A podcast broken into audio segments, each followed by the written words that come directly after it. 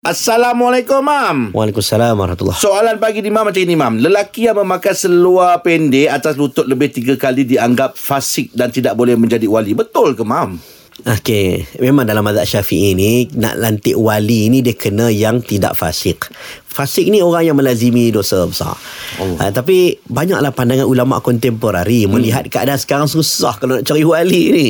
Wali yang tak fasik susah. Jadi macam-macam lah kaedah Sebab itu ada kaedah Hari ni orang nak akad nikah Tok Qadhi akan suruh istighfar dulu mm-hmm. Sebab dengan syarat Mungkin istighfar lah menghapuskan dosa dia mm-hmm. Menghilangkan kefasikan Sebab wali ni dia kena mursyid Dia kena orang irsyad uh, Orang yang rasyid Orang yang kuat untuk jadi wali Isu tentang pakai suap pendek Okey, pakai suap pendek ni dalam mazhab syafi'i mm-hmm. mazhab syafi'i ni suap pendek kalau atas pada lutut tak kira lah suap apa pun mm-hmm. atas pada lutut maksudnya mm-hmm. nampak paha tu mm-hmm. maka dia berdosa ha, sebab dia tak tutup aurat.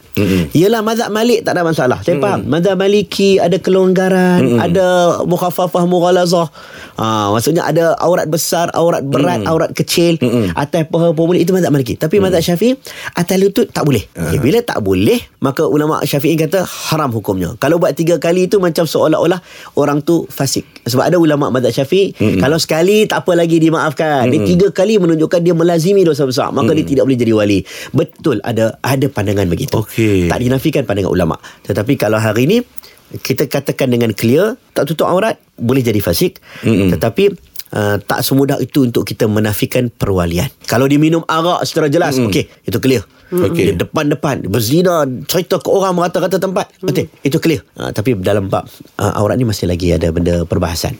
Okay. Uh, cuma kita nasihatlah.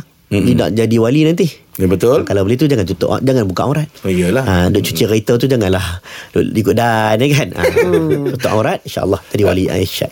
Okey mam. Terima kasih mam.